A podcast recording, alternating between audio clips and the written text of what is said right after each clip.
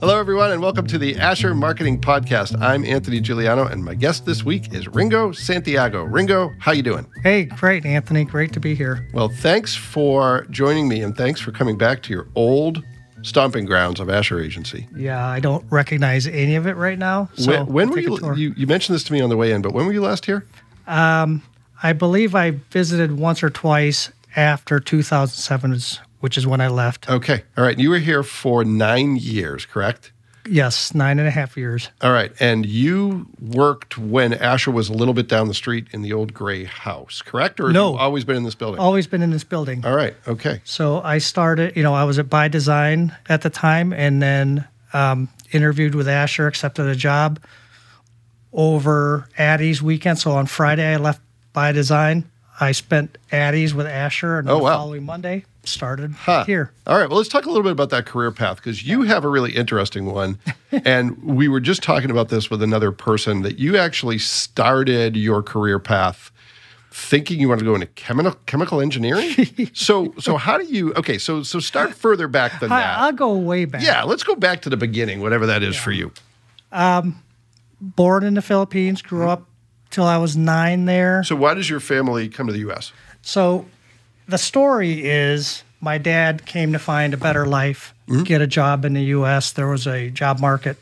Um, we had family in the U.S., so he was coming to work with, I, I believe it was my mom's uncle at a company. So that was in 1969. Flew to the U.S. under the guise of bettering our lives. Yep. Left the kids and mom at home Yeah. in the Philippines come to find out as I got older, his first step once he got to the U.S., got off the plane. A buddy of his met him at the plane. They went to a sporting goods store, bought golf clubs, and they went golfing. so I think that was some of the driver. So it was a behind really- some of that. It was So, more some of about the driver, no pun friends. intended. Yeah, yeah. Yeah. So all right. So you you move here when you're nine? Nine years old Okay. And you grow up where? in Detroit area. Um, actually, flew in, uh, got to our house in Commerce Township, Michigan, and it was Devil's Night. Imagine Wow. So Yeah. so had you been to the US before that ever? No. What are your first impressions then? Devil's Night was strange. Um, For those who don't know, explain what Devil's Night is. Devil's Night is the night before Halloween when a lot of mischief happens, Mm-hmm. especially with younger preteens and teens. Yeah. And back in the day, it was, you know, toilet paper, trees, Mm-hmm. Yeah. egg houses, tomatoes, Yeah. and so forth. And it was just this, back then, somewhat um, harmless ritual. Yeah, sure, sure. So that followed up by the next evening where you're walking around the neighborhood and people are giving you candy. so just strange, Yeah. strange things that I had no idea about. yeah, yeah. And and are you fluent in English at that time? when you Yes. moved to US? Okay. Yeah. So All right. one of the things in in the Philippines is we had to speak English Okay. as um, uh, you know our, our second language. Um, Yeah. in fact, I think it was either first or second grade, there was a one hour period every day where we had to speak all English. Okay. And if you didn't speak English or you spoke some non English words, you had to put a nickel in the jar. Oh wow. I don't know whatever happened to that jar. So so where do you go from there and, and how do you end up in Indiana? so, grew up in Michigan through high school and college. Yep. went to you know got to um, elementary school and back then they were ev- uh, leveling students and putting them in different groups Mm-hmm. as obviously a somebody coming in from outside the country nobody knew what we could or couldn't do and Yeah, what sure. we could handle academically yeah. so again, I could speak English, um, put in all the lower levels, Mm-hmm. but quickly made it through. So I, I did pretty well academically all through elementary, middle Yeah. school, and high school. And that's what led me to my supposed career path where I was very good in math Uh-huh. and science. Okay. I had a, I had a little bit of an engineering mind in Yep. terms of not knowing how to make things work, but enough curiosity where I would take things apart. Mm-hmm. Yep. But the clue there was I always had leftover parts. So I don't know if that was efficiency or incompetence. I'm Yeah. not sure yet. I still don't know. Um, so I decided to go into chemical engineering. My Okay. father was uh, packaging engineering, Yeah. packaging engineer for a company that was in uh, Detroit, uh, Wald Lake, Michigan. Okay. Um, So I went to Michigan State, chemical engineering, dove right into the academics, honors courses, you know, freshman year. Realized I was way over my head. Yeah. And, you know, and I don't know that I, I mean, I did well enough academically, but I never picked up on the basic understanding of chemistry and engineering and physics and Yeah. Well, that's a lot to pick especially up on. calculus. yeah, for sure. For sure. Yeah. As someone who never even came close to picking up on it, I can empathize. yeah. So, what do you do next and, and how do you get there from chemical engineering? you do a lot of exploration Yeah. of the things you like. So I explored maybe teaching biochemistry because I still enjoyed chemistry at that time. With a le- uh, um, lower engineering requirement, it was a path. But I came upon a program at Michigan State that combined um, math and engineering and science with art Okay. called industrial design. Yeah. And you know, it's industrial design now. I believe people talk about um, actually it's, back then it was industrial design or product design. Product design has a different meaning now Mm-hmm. Okay. in our electronic world, but it was more um, designing everything you see around you. Yep. Um, so I it was called engineering arts. I followed that path. I still didn't quite have enough, uh, good enough grades to get into engineering school, but that path led me to industrial design Mm-hmm. Okay. initially as a uh, Bachelor of Arts concentration, and then eventually it became fine arts Okay. pursuit for me. So I actually graduated a fine art degree in industrial design with a graphic design and photography kind of emphasis. Okay. And what's your first job out of school and how do you find it?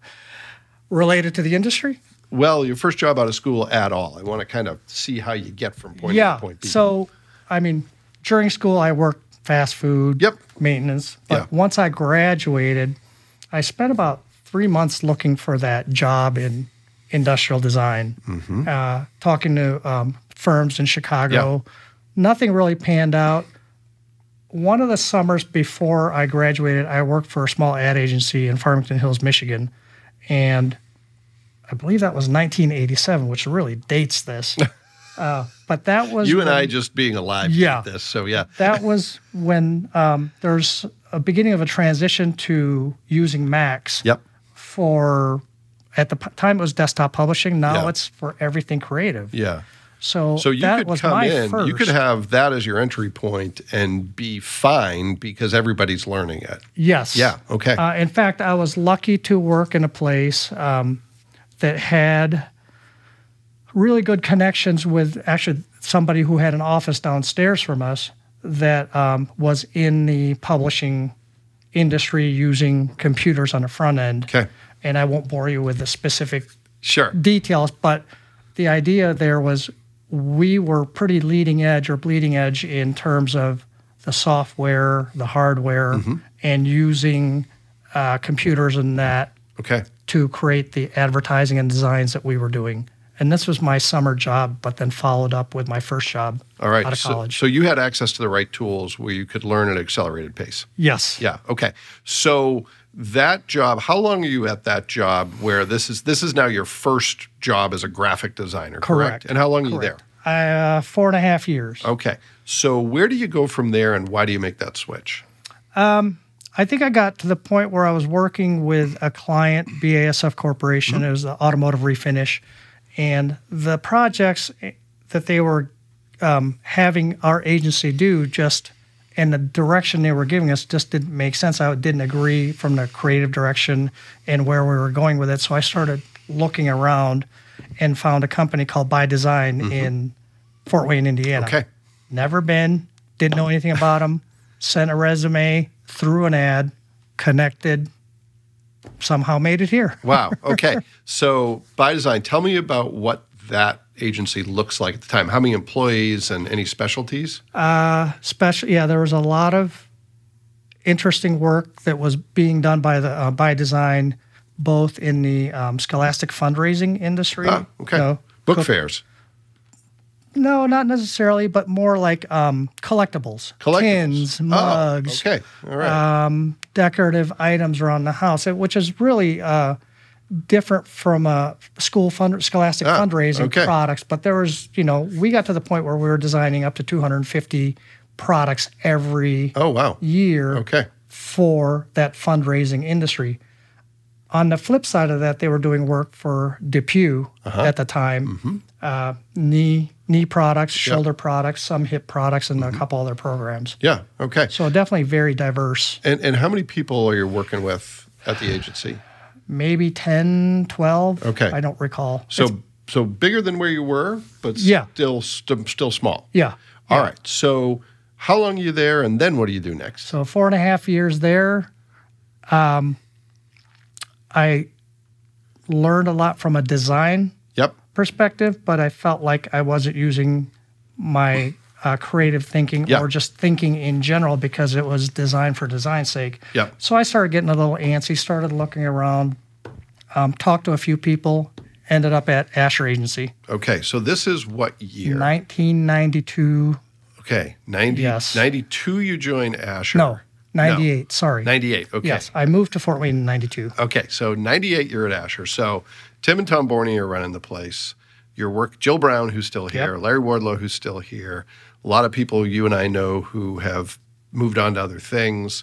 Jen Roberts is there for part of that time. Actually, Jen Roberts was at By Design for a little while while I was there.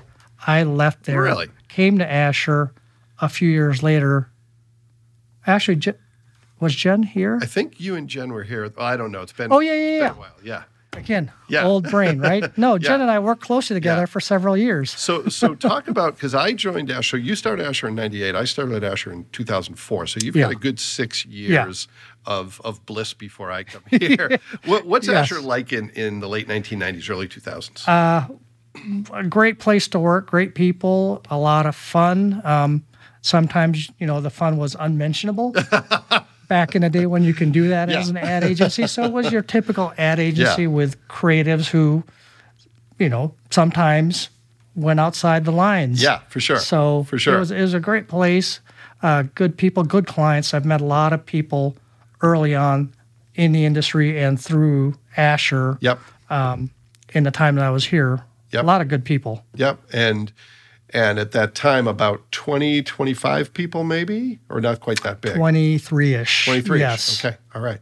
Okay. So you're at Asher until 2007. 2007. And then where do you go from there? Uh, Um, I went to Kendallville, Indiana to Caldwell. to Caldwell. And explain what Caldwell is because is this where you work? did you work with Christy Spencer? did. All right. Christy I was on the did. podcast previously. Yeah. And she explained Caldwell really well, but I still don't Yes. quite understand what Caldwell does. and, so- and she'll always explain it much better than I will because I was a little bit lost Yeah. in that environment because you know all I've known all along was a graphic design agency, Yeah. ad agents or design agency and an ad agency. yeah. Interestingly enough, I was sitting at my desk downstairs here at Asher Yeah. and I got this call and says, "Hey, this is Christy. I'm just down the hall at Wolf Color Graphics. You know, Mm-hmm. let's Yep. talk." So conversations happened. She was looking for somebody creative Yeah. internally and talked me into coming and I gladly went and Yeah. tried to discover Yeah. a new path for me. Yeah. So Caldwell designed and manufactured sampling products both in the paint industry and back then also in the um, window coverings did some automotive Okay. uh, color sampling lots of color sampling you know m- most of the chips paint chips and paint samples that most people have seen either Caldwell had an influence or produced them Okay. All right. All right. So how long are you at Caldwell? one year All right. and that was 2007 to 2008 and i don't have to really go over what 2008 meant Yeah. If, if you don't know why 2008 was a transformational Yeah. year, then good for you because Yeah. that means you didn't live through it. Yeah. So then you go to Britain at that point. Is that correct? uh, a couple months later yeah so caldwell had a downsizing Yep. and i was naive enough to not understand or know what was going on um, the day before you know I, I was creating graphics for an executive meeting and all the numbers didn't look good right yeah. and Yeah. I didn't put two and two together. So I got called down to the um, actually with Christy to say, Yeah. "Hey, um, you know, can you come down and let's talk?" So I go down there and I walk in and head of HR was there. That's always a bad It's, sign. it's at that point where I realized, okay, I know what's going on, but you know, it was what it was. Yeah, It's- sure. it's Christy and I are A lot still of people are in that position. in very good 2008. friends today. Um, Yeah. I'm one of these people that I guess I've always looked at that situation and and understood why things Yeah, happen. for sure. So, For sure. So no no hard feelings. No, For sure. it's just another opportunity, I guess, to move on. Yep. So you go to Britain, and, Yep. and is, is Brian your entree to Britain, Brian Englehart, or is he? So prior to that situation of being let go at Caldwell, I had spoken with Sue and Jeff, Aha. Okay. and at that point they were just starting Britain. yeah. So they were a few months into doing that. They probably had eight, nine employees, I believe. And, um, you know, two hours into the conversation, I just said, I'm not sure if this is quite the right situation yet, but let's stay in touch. And it was actually probably a few months later that I reached out and said, Hey, you remember me? Yeah. yeah. And so that led to conversation after conversation. I j- joined in October of 2008. Okay. All right. So- and and Britain at that time is about how big at that point? Eight to 10. So about the same size. as- Yeah. Okay. And is is Brian Englehart, who was at Asher, is he there yet, or Not does- yet. He follows you. Okay. Yes. All right. I didn't realize that. Okay. And actually, I don't remember the timeline, but so did Christy. Okay. All right. Her Well. comment was, "You cost more now than when I had you in house, so I'm getting the same, essentially the same ideas, but at a higher cost to me." But it was no, it's I, Yeah. I've been fortunate enough to work with great people and great organizations. Yeah. So so Britain is it doing a lot of work in the paint industry at that time, or is that does that kind of come with you and Christy in the background? It mostly came with Christie. So Mm-hmm. when when I started there, there were a lot of um, side projects that we were trying to ramp up in, in industries, but the main client was Vera Bradley. So we had a core team that was doing Mm-hmm. Yep. all the Vera Bradley work, and then we had what we called the studio, which Yeah. was a few of us who pitched in where we Mm-hmm. needed to pitch in for Vera Bradley overflow work, and we also had our own smaller projects. Yep. Okay. So how long are you at Britain, and where do you go from there? Nine and a half years. Nine and a half years. Okay. Wow. And after nine and a half years, again, industry change, Yep. downsizing happened. Yeah. I was one of those that was downsized, Yep. and that's when I kind of, you know, had a reflective moment of what should I do. Um, Mm-hmm. you know, I'd been in that industry again in that, like I said, nine and a half years, and to be let go was again, it was shocking, but understood that you Mm-hmm. Yep. know the work wasn't there, Yep. the um, we didn't have the capacity or the work to fill the capacity that we had, so sh- Britain shrank Mm-hmm. pretty pretty um, sizably. Um, Mm-hmm. so I started thinking about what I should do, but in the meantime, I would I started freelancing for Yeah. some of the relationships I had. So Yep. that got really busy, Yeah. um, more hours than I think I was used to working, and I didn't know how to say no. Mm-hmm. Yeah. So I burned out a little bit. Yeah. But in that time frame, as I thought about you know at that crossroad in my career, I'm like, what am I going to do? Um, kids in high school Yep. still, family to support. So you know college bills are Um, freelancing. coming, and Yes. Yeah. So I decided to start looking around at maybe is there is it time for a career change? Mm-hmm.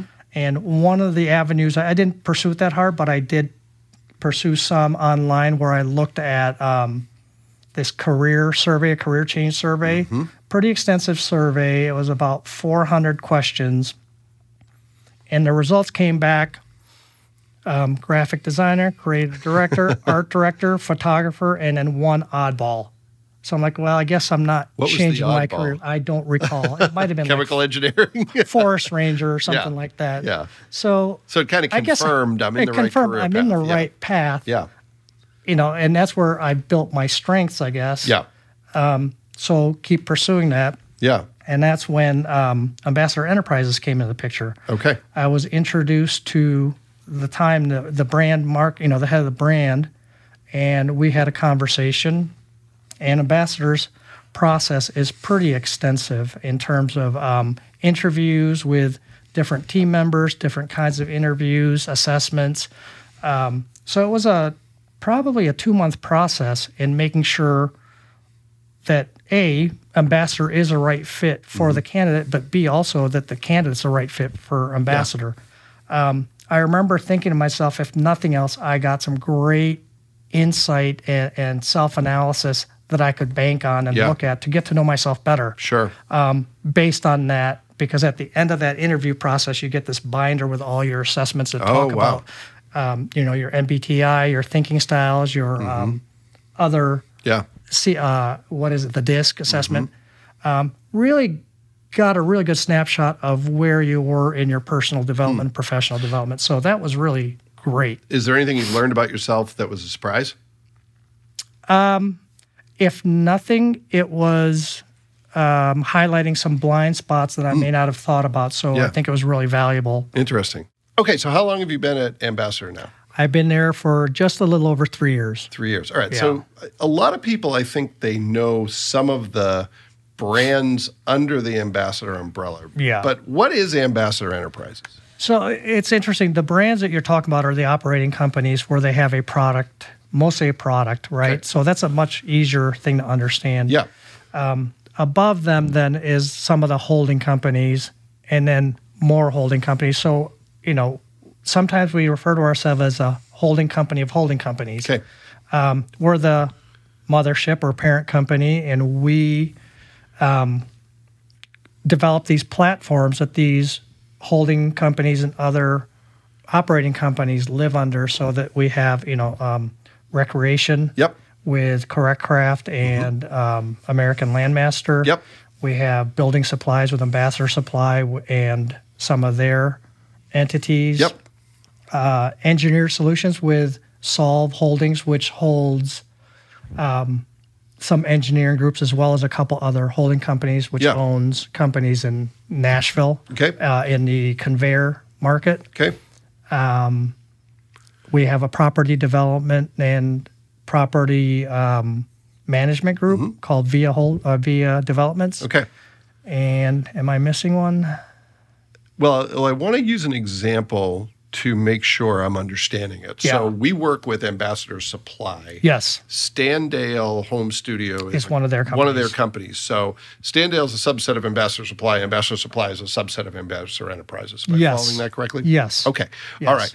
So th- there's a lot of different brands under the Ambassador umbrella. Yeah. What work do you do and how do you, what role do you play in managing all that because So- you're, you're used to working you know in an agency you work with a variety of different brands Yeah. Uh, is it kind of like that or how is it no, um, you know that was my. Um, I guess that was my understanding going in, and at the time we were talking about creating an in-house agency where we had a, a you know a brand, a um, head of brand. We had somebody who's essentially an account person. Mm-hmm. Yep. We had a graphic designer, and I was going to come in as creative director, and we were going to work in an agency type Mm-hmm. fashion to service some of our affiliates who need marketing help yep that plan changed in Yeah. a few um, in a few months. You know, there was some planned um, obsolescence where we shrunk. I think we, when I started Ambassador, we were about forty Mm-hmm.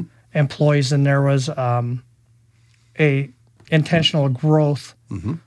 initiative where we got up to about sixty people. Mm-hmm. But I think as that happened, mission drift happened yeah a little bit. sure So from there, we started to shrink back down um, to a smaller, smaller organization. I think Daryl Doden, who owns Ambassador, has always had this vision of being a lean company, very flat, Mm-hmm. Yep.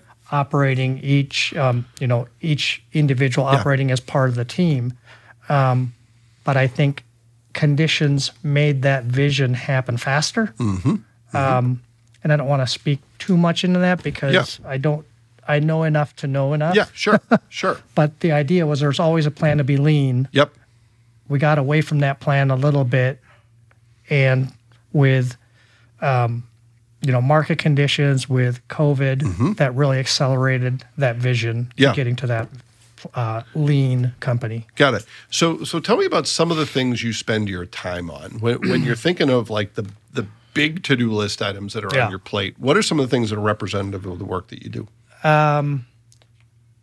a lot of internal communications and um, just really defining it feels to me in the three years I've been there, it's defining who we are and, and getting it to the point where people understand who Ambassador is. Yeah. Um, Ambassador hasn't changed Yeah.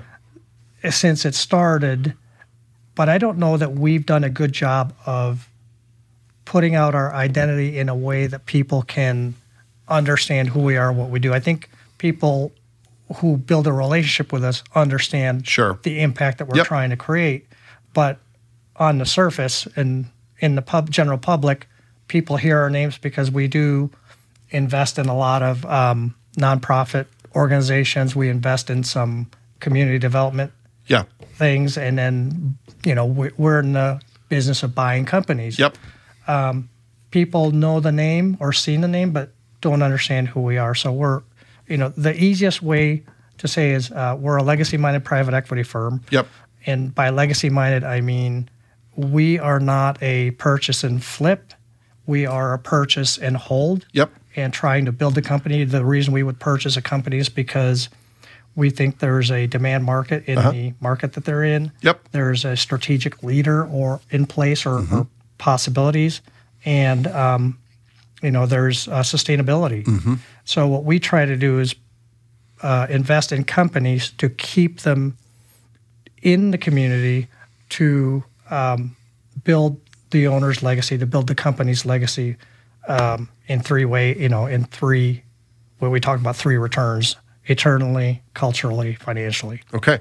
So here's a question. It's going to sound like a challenge question, but it's really curiosity. Some people, you know, when they talk about holding companies, they say the holding company is behind the scenes. The holding company is sort of immaterial. What matters are the brands under the holding company. Why is it important for Ambassador to get its name out there and to become a known quantity in addition to its entities becoming known quantities? I think you're right in saying that the whole uh, the operating companies are really important for holding companies Mm-hmm. because if it wasn't for the work they were doing at that level, we wouldn't exist. We Yeah. wouldn't have reason to exist. I think what Ambassador helps is to be able to um, invest in those companies so that they become more sustainable Yep. and scalable. So that's that's that dynamic and that relationship between owner and operator Okay. uh, or co- operating entity is Yeah. uh, we have to keep pushing them forward. They have to keep bringing returns, and that's part of our three return strategy. Mm-hmm. You know, again, w- we want to lead with our faith Mm-hmm. um, in the marketplace uh, and do the things that we're supposed to do. Do the things that help Yeah. people. You know, relationships closer to God Sure. um, that's you know mission number one. Number two is we want to make sure we improve the culture and the community. And then number three, which again is an important part of it, is that financial sustainability. So why are we marketing ambassador? Yeah. No, I think it's important for people to understand who we are, to know who we are, and know what we're trying to do, and that's create impact in in the community. Um, one of our goals is to be the preferred legacy partner in Northeast Indiana. We're focusing on Northeast Indiana because that's where we all live. You know, whether Sure. it's in Auburn, whether it's in Fort Wayne. So I think it's important for people to know us so that when there is a strategic investment or a legacy investment where maybe a second generation owner is ready for transition and they don't have a path to that transition, we're at the table. Yep. So this is a, a new role for you because it's not just graphic design. Yeah. Not to diminish what you did in the past, but it was pretty easily defined. Yes. You're doing graphic design. It, it could be a website, it could be a brochure, it could be anything in between. This is a lot more nebulous. There's a lot more going on. There is So what's that been like? uh, an adventure growth. Um, You know, started graphic design. I knew exactly what I needed to do. I needed to create designs that looked good, that were balanced, that represented the brand well. Moved on to art director. I needed to make sure the illustrators that we hired were the right people, the writers we worked with were the right tone. So Mm-hmm. Yep. we start to touch brand and also visually aesthetically pleasing, right? Or Yep. or on brand you get to a creative director, you're really managing people, managing projects, managing brands, even clients Yep. to a certain extent. So that was my path. Now, at Ambassador, really, I'm managing myself, Mm-hmm. I'm managing up, and I'm managing down. Uh, we're a s- pretty thin company. In fact, at this point, we you know we started with four when I started. I'm now I am the marketing department. Mm-hmm. Yep. Obviously, with help from a lot of people around me. Sure. Very um, just experienced, talented people. Yep. Who aren't marketing specialists. Yeah. So I've had to be able to translate that in terms of communicating who we are, communicating our why, communicating the things that the impact that we're trying to create um, in a way that people outside the company can understand. So th- I think that's the crossover from being at an agency where you're trying to um, convey the brand to its audience. Yep. I'm trying to do the same thing with AE to our audience, but from an internal side. Okay. So marketing, while I've been around it, and I would never, I never professed to be a marketing person, but as an art director, as a creative director, you kind of have to know all those Sure. circles. So now I'm not only around it, I'm trying to do it. Yeah. Well, and you absorb a lot of that as you Yeah. go from working in the industry. Yeah. right? Yeah. So while it's not directly related, it's been in that same area. Sure. All right. Well, let's let's switch to the quick hit part of the program where I ask you a few questions. And as I was explaining to a previous guest, sometimes our guests are really good at giving me answers that are short, they're shorter than the questions I ask, but there's certainly no imperative to do that. Yep. You've had a really interesting career. Wor- Worked at a lot of different places, had some upheaval that y- you didn't expect, and you've you've adjusted well from that. You have kids in college, and I'm sure you try to talk to them about careers. What kind of advice do you have for others when it comes to success in a career, perseverance in a career, fulfillment in a career? What have you learned that you think people should know about when it comes to building a successful career? I think it's finding that thing that you like to do that maybe you're good at or you have a propensity for, but it has to have value to somebody else. So, um, you know, I, I, and that's one of the things that, again, one of the things I've learned at Ambassadors, you really have to reflect on what value are you bringing to the company. If you're just there collecting a paycheck, you're in the wrong place. And, and I can say that to any job you've Yeah. ever had. So for me, while you say I've been in a lot of different places, I've been to different places, but I'm not sure in the, you know, I don't even want to count the years, but I really Yeah. haven't been Sure. in that many places. I think we had an exercise recently where we counted how many jobs we've had in our lifetime, and, in- Hmm. And this includes retail, Including- grocery stores, and things yeah, before including you launched. high school from Yeah. the time I started working to now. I believe I'm at s- eight That's not very or many. nine. No, That's not very many at all. not for my age. Yeah. I, well, I think I had eight or nine before I started my true career. Yeah. Yeah. Wow. So again, uh, you know, my philosophy's always been uh, find something you enjoy doing, find people you work with who you enjoy and get along with, um, but also make sure you're bringing value to that organization. Yeah. Yeah. Well, that's good advice. So, Ambassador Enterprises is a quiet company in a lot of ways, um, but has a solid reputation locally. One of the things you're obviously charged with is helping tell people what the organization is and what it does. How do you sum that up as succinctly as you can? If you're asked, what is Ambassador? what, what might you say? what is ambassador i think um, first you know we are in the business of buying companies but it goes so much deeper than that um, we talk about uh, one of the you know first and foremost uh, we invest for the glory of god and for three returns and that's in everything that we do Yep. it used to be in the order of financial, cultural, eternal, meaning financial, you have to be sustainable and profitable in order to do the cultural and community Yep. investments or or improvements that you want to make in people's lives and then eternal but now i think we've flipped it because really eternal is the most important part we can do anything we want we can plan anything we- we want but in the end god decides what happens so we do our best to um, to operate following our faith and then following our heart to try to make the impact that we keep saying that we want to make. So really being true to the mission at the end of the day. Yes. Yeah. Okay. Yes. So when you think of your role in that, um, you know, what are some of the misconceptions you think people have about creatives in general, um, and and what's the reality of that in your work? I think the you know misconception from uh, graphic designs, art directors is people aren't good at math. now I've always been decent at math. Yeah. Um, I don't profess to know finance. I leave that to the experts. So Mm-hmm. Sure. really, my job within AE is to make sure our messaging is on brand. We are helping identify ourselves so people can self-select into any partnerships or collaboration that we do with them Yeah. back to your question, misconceptions. I'm not sure that there are a lot of them. Like Yeah. we're flaky, Yeah. right? Um, but I guess I've always viewed myself as um, not necessarily creative in the way that I can paint and create music or whatever. Sure. I've always needed parameters to do the creation that I do, whether it's communication, whether it's design, whatever else it might be. I'm it's for a purpose rather than just creating freely. Yeah, well, and it's one of the things that I always enjoyed about working with you is that I think you look at design as a problem solving tool. Yeah. And it's kind of where that engineering mindset comes in. Yes.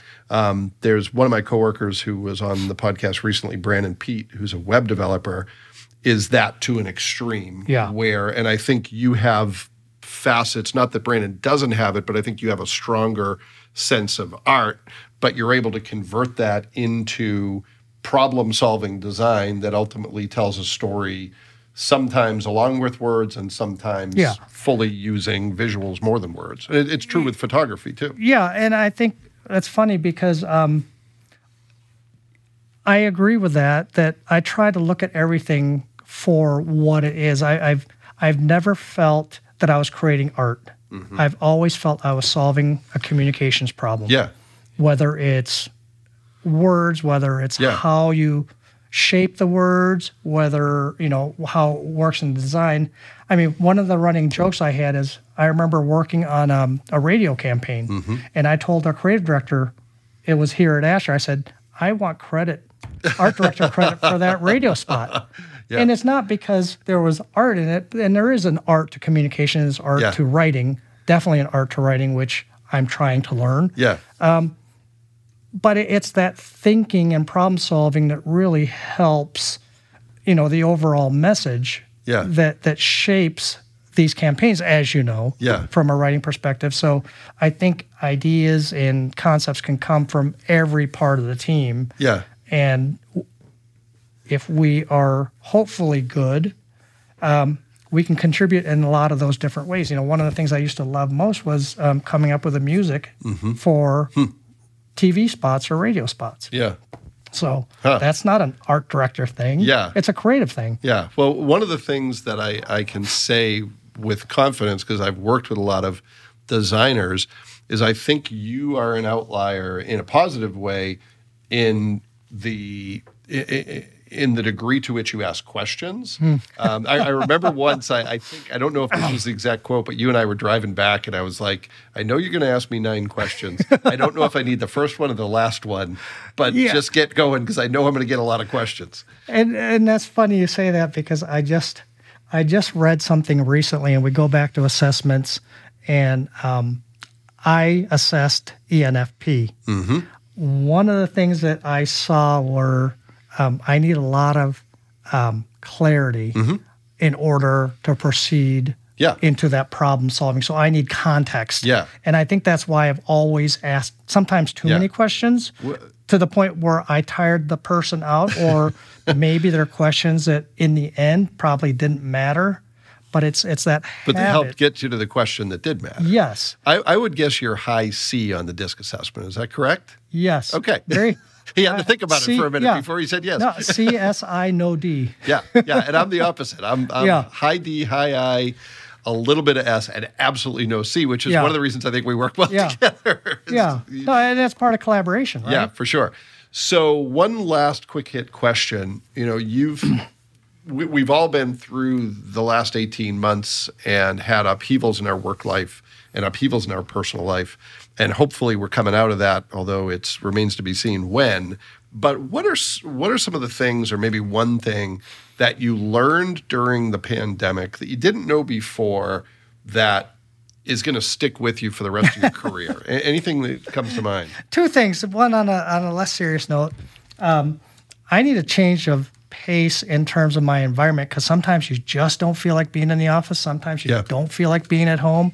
And I know early on in the pandemic, I mean, I was at my desk at my computer working, you know, the time I'm supposed to be in the office, right?